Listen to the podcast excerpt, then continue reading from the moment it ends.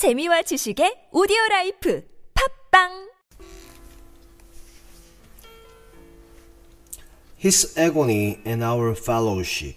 Matthew chapter twenty-six, verse thirty-six thirty-eight. Then comes Jesus with them unto a place called Gethsemane, and saith unto the disciples, Tarry ye here, and watch with me. We can never fathom the agony in Gethsemane, but at least we did not misunderstand it. It is the agony of God and man in one, face to face with sin. We know nothing about Gethsemane in personal experience.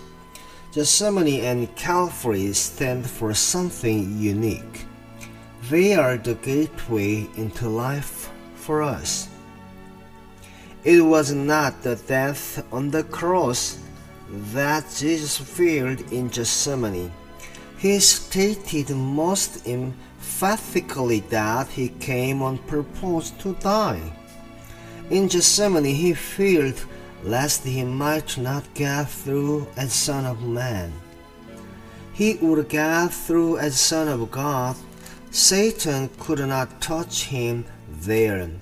But Satan's onslaught was that he would get through as an isolated figure only, and that would mean that he could be no savior. Read the record of the agony in the light of the temptation. Then the devil leaves him for a season. In Gethsemane, Satan came back and was again overthrown. Satan's final onslaught against our Lord as Son of Man is in Gethsemane. The agony in Gethsemane is the agony of the Son of God in fulfilling His destiny as the Savior of the world. The veil is drawn aside to reveal all it cost Him to make it possible for us to become sons of God.